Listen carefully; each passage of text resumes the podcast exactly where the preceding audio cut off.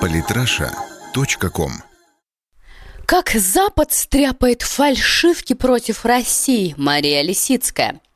Похоже, Запад разработал таки единую антироссийскую методичку для своих политиков и медиаресурсов. За основу взят небезызвестный принцип «ври больше, что-нибудь да прилипнет». Поток лжи в адрес нашей страны льется со всех сторон и по очень серьезным поводам в расчете на далеко идущие последствия. При этом с доказательствами своих измышлений выступающие в качестве инструмента информационной войны авторы особо не заморачиваются, хотя порой готовят фальсификации долго. Зачем они это делают? С чем связана такого рода тактика, доходящая иногда до крайности, рассказал глава Института социально-экономических и политических исследований из Дмитрий Бодовский. Очередное обострение информационных атак на Россию и президента Путина, безусловно, связано с тенденциями в мировой политике, очевидным усилением позиций и авторитета России в мире после военного и политического успеха сирийской операции и не менее заметным ростом личной популярности Путина в Европе и многих других странах мира.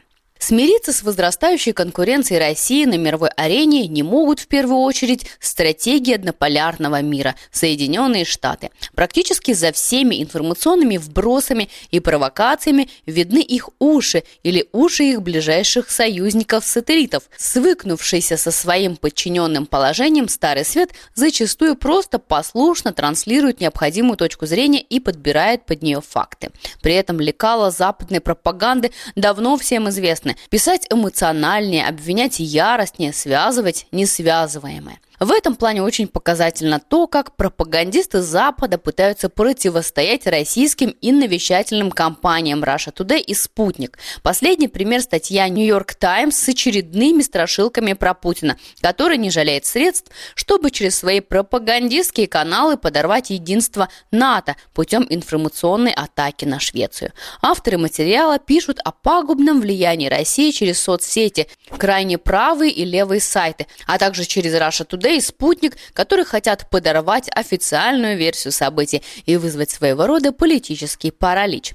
При этом без зазрения совести говорится, как часто бывает в таких случаях, шведские чиновники так и не смогли определить источник ложных сообщений, но они, как и многочисленные аналитики и эксперты в американской и европейской разведслужбах, склонны подозревать именно Россию. Обвинять без доказательств крайне профессионально, в кавычках. Неудивительно, что такая Пока низкосортная работа находит все меньше и меньше отклику населения, а западные пропагандисты проигрывают в навязанной ими же информационной войне. Однако Запад не был бы Западом, если бы не приспособил свои старые методы к новым средствам и не постарался нанести еще один удар. В последнее время все мы стали свидетелями того, как инструмент фальсификации американскими и европейскими структурами стал использоваться не только в СМИ, но и в официальных документах и расследованиях допинговый скандал. Одной из недавних фальсификаций, больно ударившей не только по имиджу нашей страны, сколько по всему олимпийскому движению, стал допинговый скандал. По сути, он возник на пустом месте, начавшись с документального фильма, который был показан на одном из главных телеканалов Германии. Главный герой фильма – грязная спортсменка, употреблявшая допинг и дисквалифицированная российскими спортивными функционерами, и ее муж – сотрудник антидопинговой лаборатории, который ее покрывал.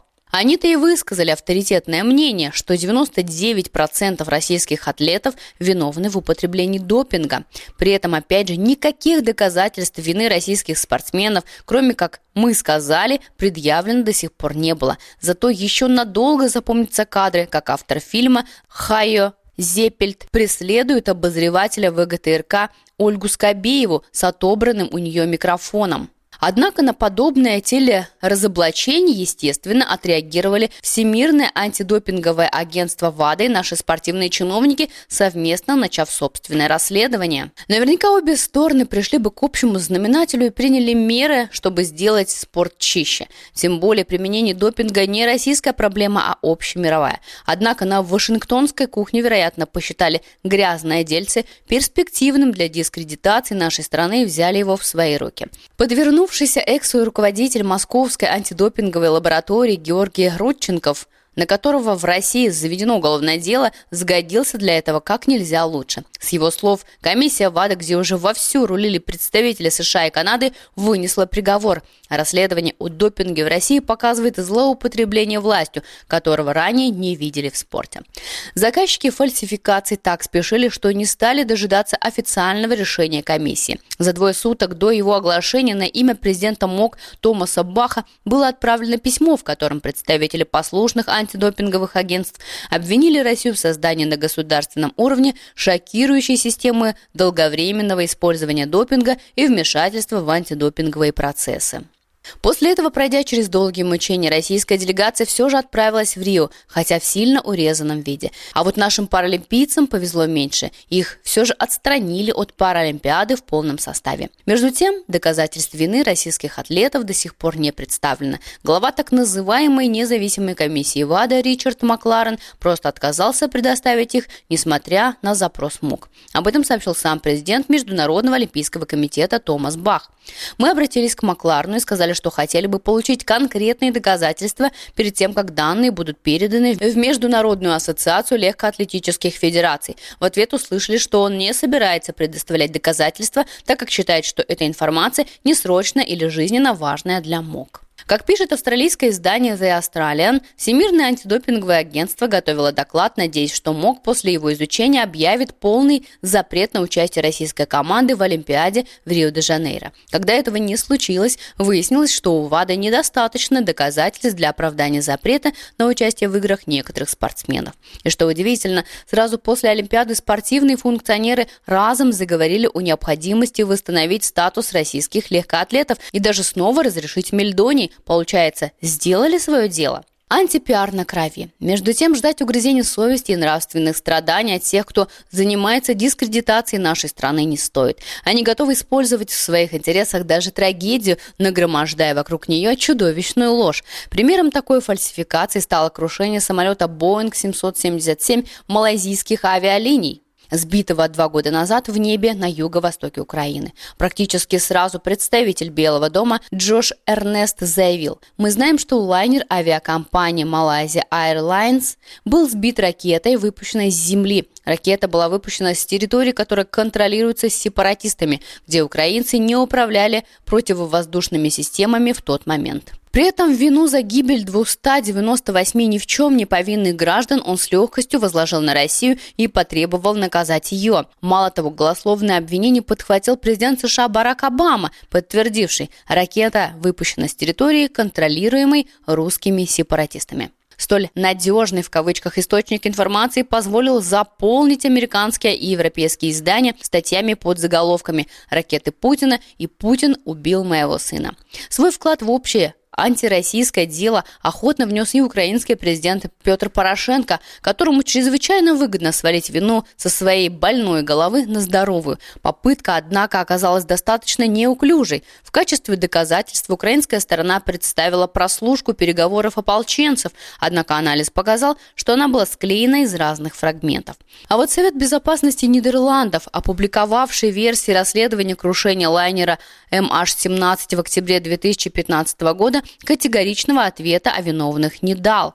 Со времени крушения прошло два года. И только сейчас прокуратура Нидерландов обещает опубликовать предварительные итоги расследования крушения. Представитель прокуратуры Вим де Бруин, в частности, уточнил. Мы проинформировали родственников потерпевших, что у нас будет новое заседание 28 сентября, где будут обнародованы результаты расследования уголовного дела. Неизвестно, какой вывод сделают правоохранительные органы Нидерландов, но в июне 2016 года международная группа следователей 12 стран Нидерландов, Австралии, Украины, Бельгии, Малайзии, Великобритании, Германии, Филиппин, Канады, Новой Зеландии, Индонезии и США, занимающиеся крушением этого лайнера, опубликовала отчет, в котором признала трудности, связанные с отсутствием опыта расследований катастроф такого масштаба и знания специальных терминов. При этом комиссия Нидерландов отказалась принимать во внимание заключение концерна «Алмаз Антей», проведшего собственное расследование, в основу которого легло проведение демонстративного эксперимента.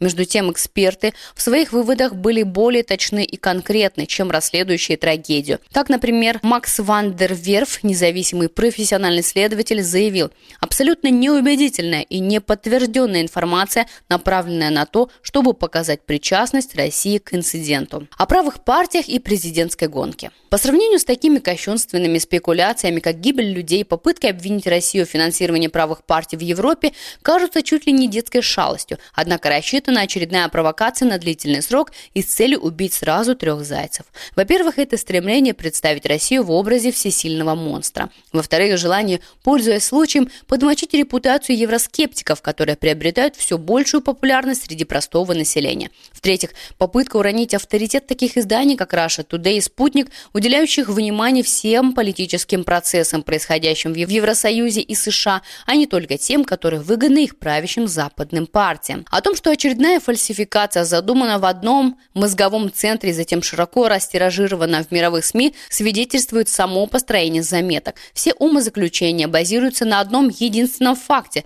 Французская партия Марин Ле Пен «Национальный фронт» получила кредит в размере 9 миллионов евро от частного российского банка. На этом основании многочисленные эксперты на все лады твердят о возможности финансирования Кремлем правых партий. Так министр иностранных дел Чехии Любомир Зоралик, не имея на руках ни одного факта, уверен, эта тема часто обсуждается. Мы не сомневаемся, что Россия находит способы финансировать это.